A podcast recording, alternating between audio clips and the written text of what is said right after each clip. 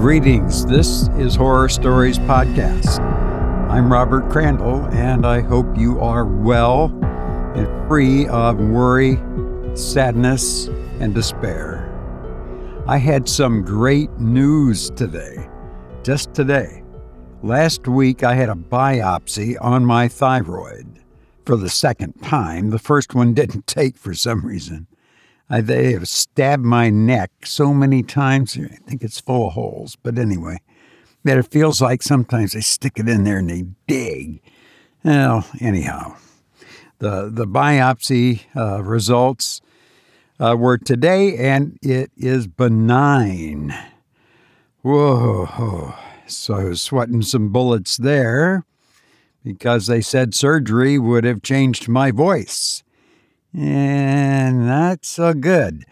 So, uh, anyway, it is benign, and that is great, great news. And I hope your life is filled with good, good news all the time. Maybe you've noticed it's a little longer interval between episodes. I just have a lot on my plate right now. And uh, one of the things that I'm working on is an audiobook. Yeah, and it's scary. I'll tell you more about it uh, in future episodes. And uh, we have a listener nightmare for this episode. Remember, you can send in their nightmares if you have one to uh, my horrible dream at gmail.com. This is sent in by a person who goes by Crusader One. Yes, Crusader One. And Crusader writes I work at a remote outpost. My shifts are from Friday to Monday. One night during my rest time, I fell asleep. In my dream, I was in a vast hurry. I quickly grabbed my gear a flashlight, knife, and a pistol. My pistol's a Glock 40 caliber, and I'm issued three magazines, 15 rounds each. I was on patrol around the facility. We kept having alarms go off, so I went to investigate. Upon my investigation, I saw a monstrous spider, its eyes the size of beach balls, its legs long and hairy. My body ran with goosebumps. It creeped out of the corner.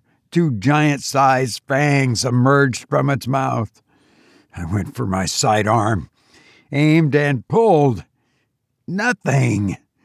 I looked down at my gun and racked it again, noticing it was empty. I was in such a hurry to leave, I forgot to load my three magazines. The eight legged creature crawled upon me, wrapping me in its web. I felt the tightness, then the fangs. It pierced me. I woke up in a fright, catching my breath, realizing I was running late for work. Wow. Oh, that freaks me out. I hate spiders. Ooh, creepy, creepy.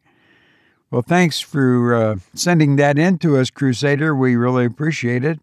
And like I said, if you have uh, had a nightmare, uh, not that I'm hoping you do, don't get me wrong. I'm just saying that should you have them, and we all tend to have some kind of a creepy dream from time to time, um, send it to my horrible dream at gmail.com and we'll read it on the show. Now, uh, for our feature story of this episode, uh, it's a little hard to describe. It's, well, it's a murder story. A murder occurs and some strange circumstances around this murder.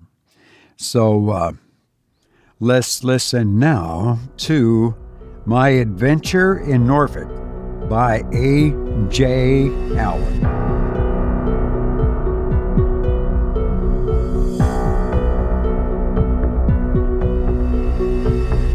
I don't know how it is with you, but during February, my wife generally says to me, Have you thought at all about what we're going to do for August?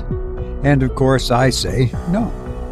and then she begins looking through the advertisements for bungalows to let.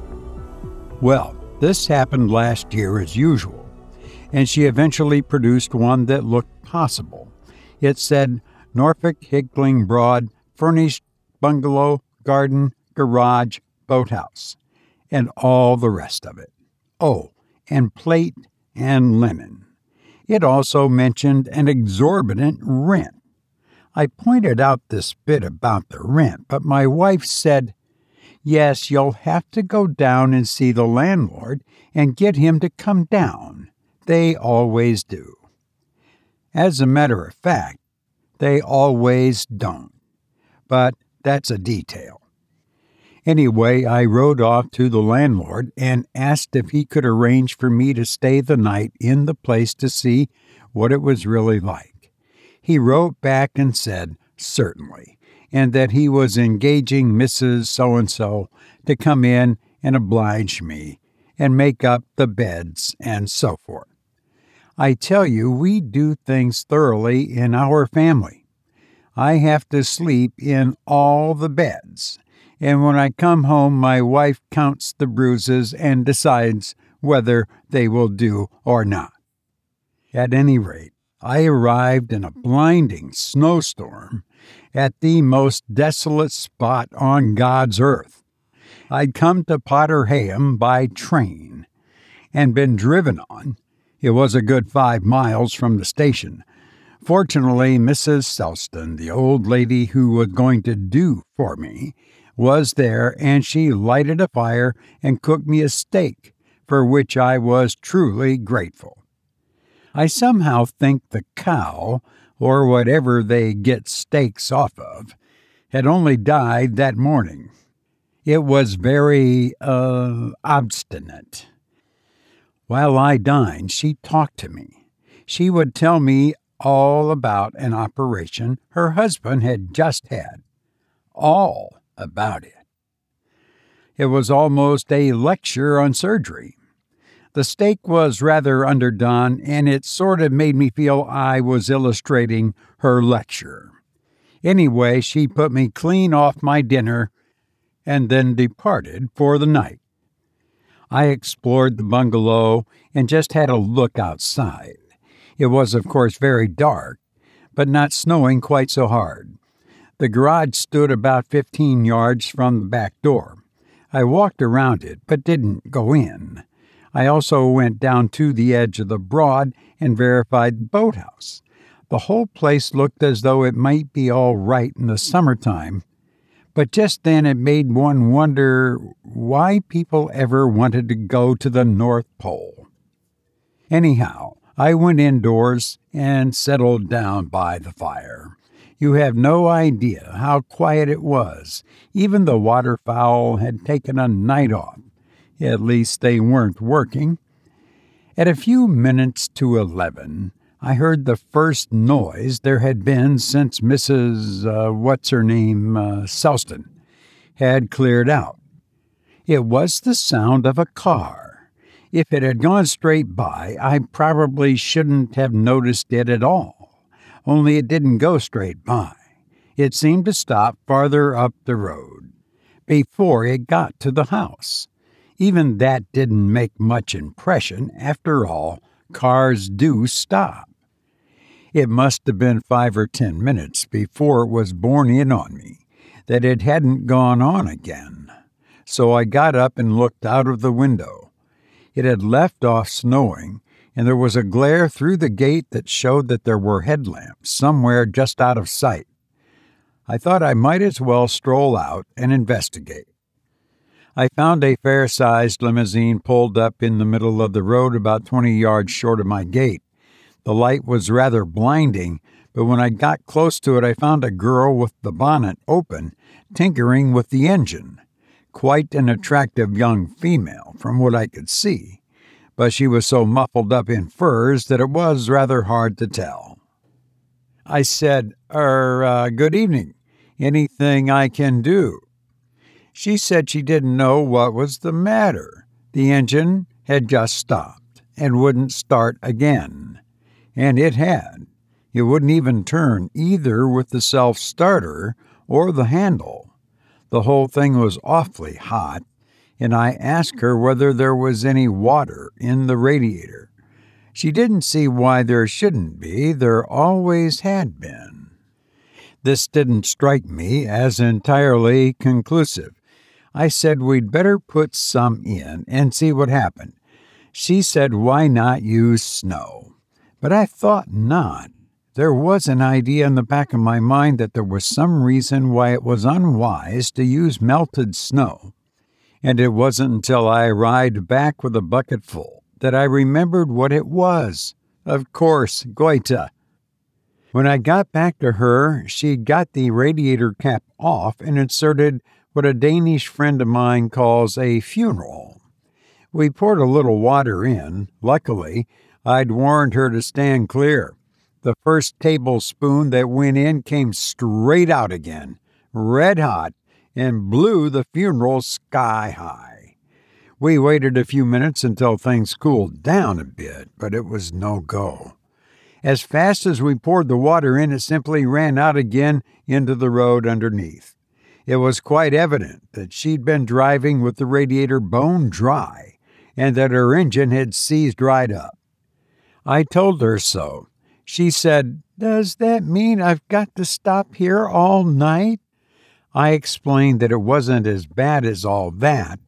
That is, if she cared to accept the hospitality of my poor roof. And it was a poor roof.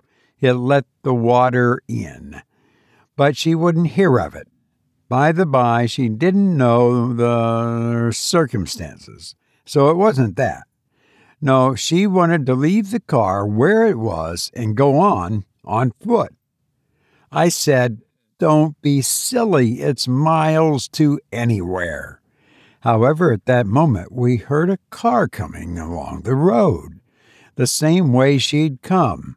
We could see its lights, too, although it was a very long way off. You know how flat Norfolk is.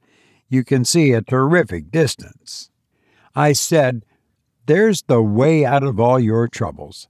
This thing, whatever it is, will give you a tow to the nearest garage, or at any rate, a lift to some hotel. One would have expected her to show some relief, but she didn't. I began to wonder what she jolly well did want. She wouldn't let me help her to stop where she was, and she didn't seem anxious for anyone to help her go anywhere else. She was quite peculiar about it. She gripped hold of my arm and said, What do you think this is that's coming?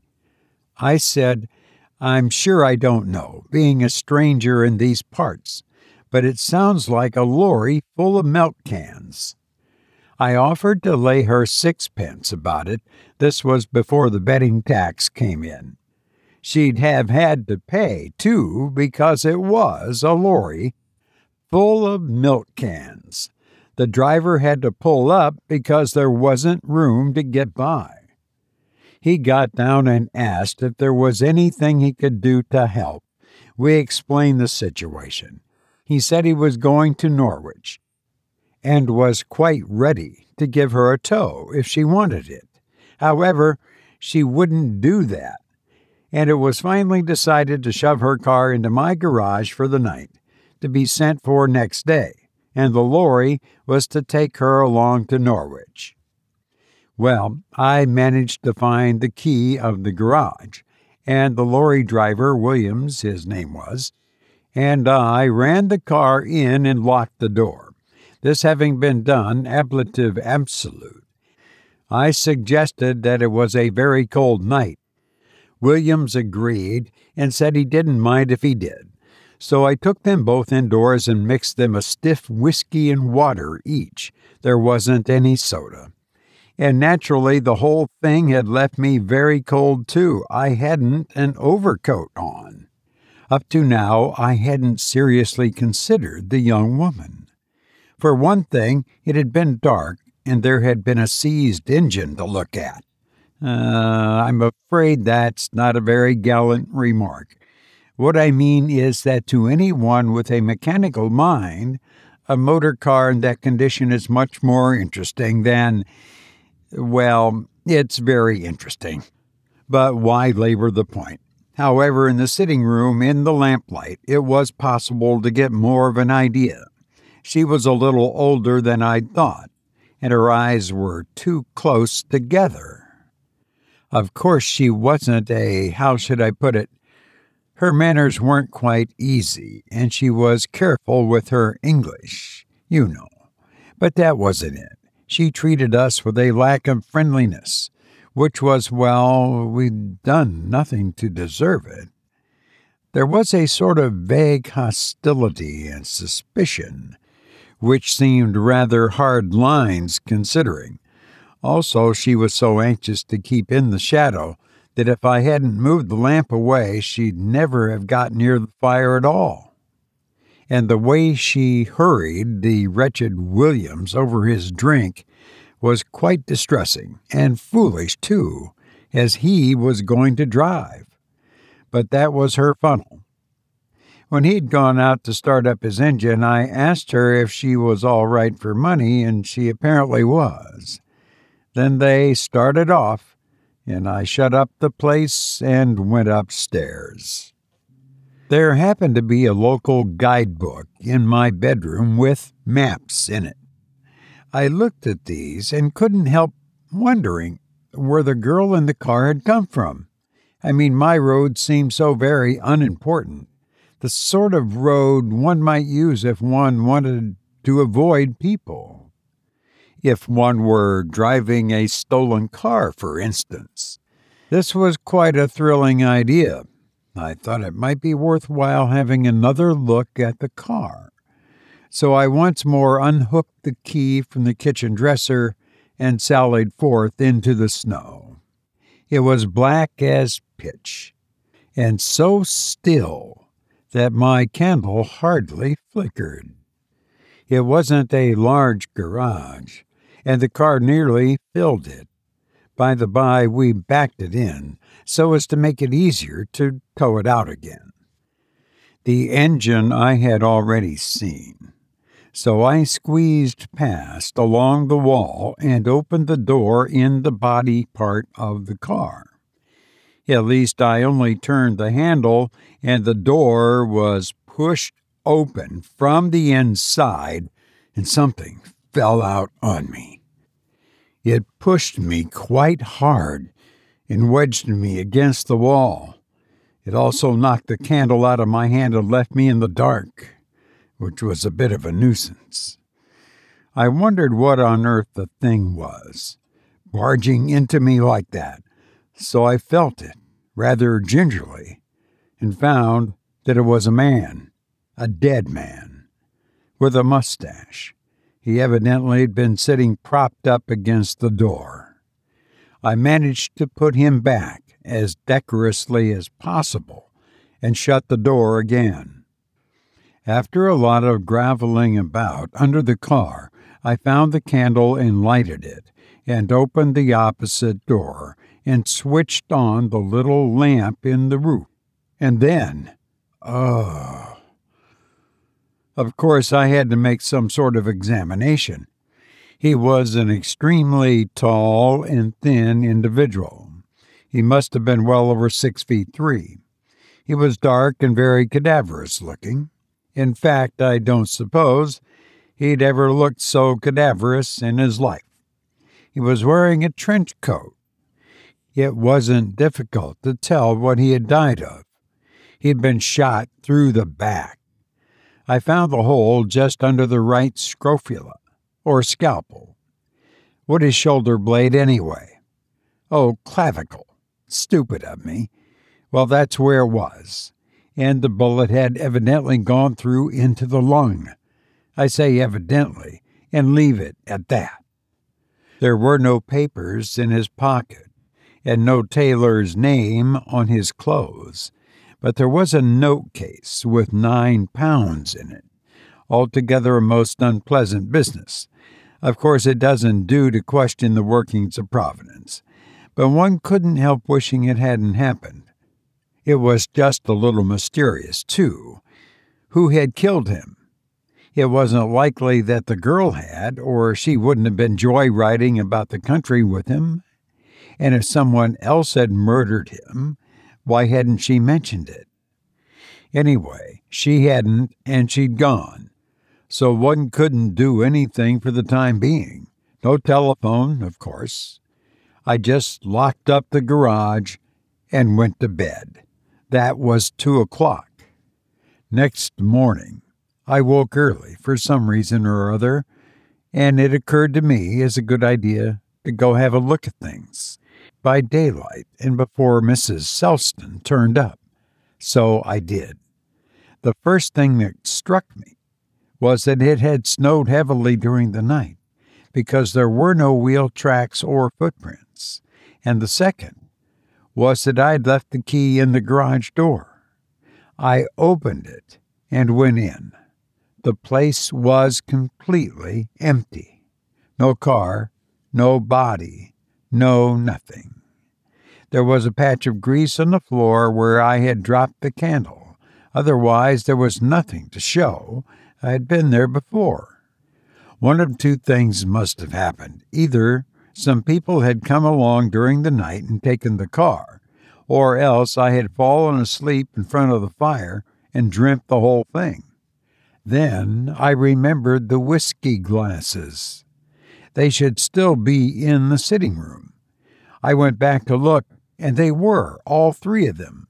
So it hadn't been a dream, and the car had been fetched away but they must have been jolly quiet over it. The girl had left her glass on the mantelpiece, and it showed several very clearly defined finger marks. Some were mine, naturally, because I had fetched the glass from the kitchen and poured out the drink for her. But hers, her finger marks, were clean, and mine were oily, so it was quite easy to tell them apart. It isn't necessary to point out that this glass was very important. There had evidently been a murder, or something of that kind, and the girl must have known all about it, even if she hadn't actually done it herself. So anything she had left in the way of evidence ought to be handed over to the police, and this was all that she had left.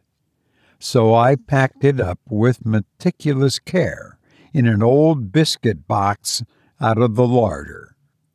When Mrs. Selston came, I settled up with her and came back to town.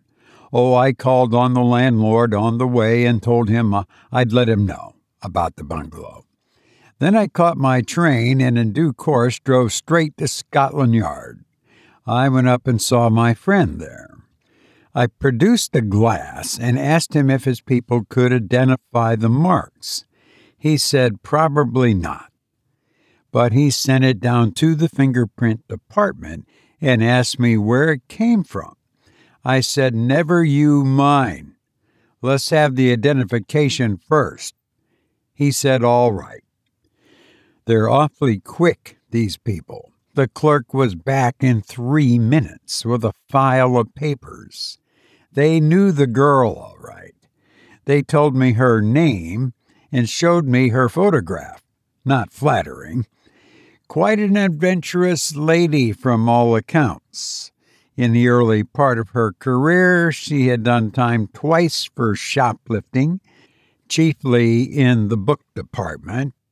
Then she'd what they call taken up with a member of one of those race gangs one sometimes hears about. My pal went on to say that there'd been a fight between two of these gangs, in the course of which her friend had got shot. She managed to get him away in a car, but it had broken down somewhere near Norfolk. So she'd left it and the dead man in someone's garage and had started off for Norwich in a lorry.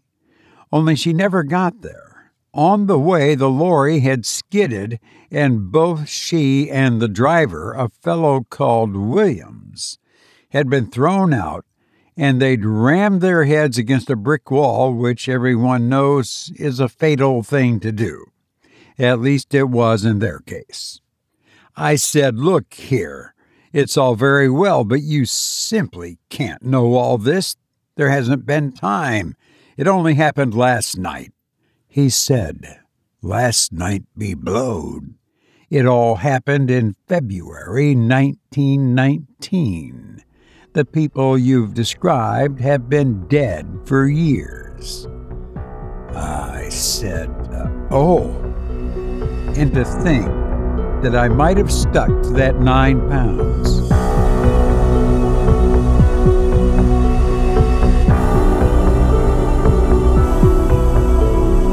You've been listening to My Adventures in Norfolk by A.J. Alan. I hope there are always stars in your sky, peace in your heart, and wisdom in your thoughts.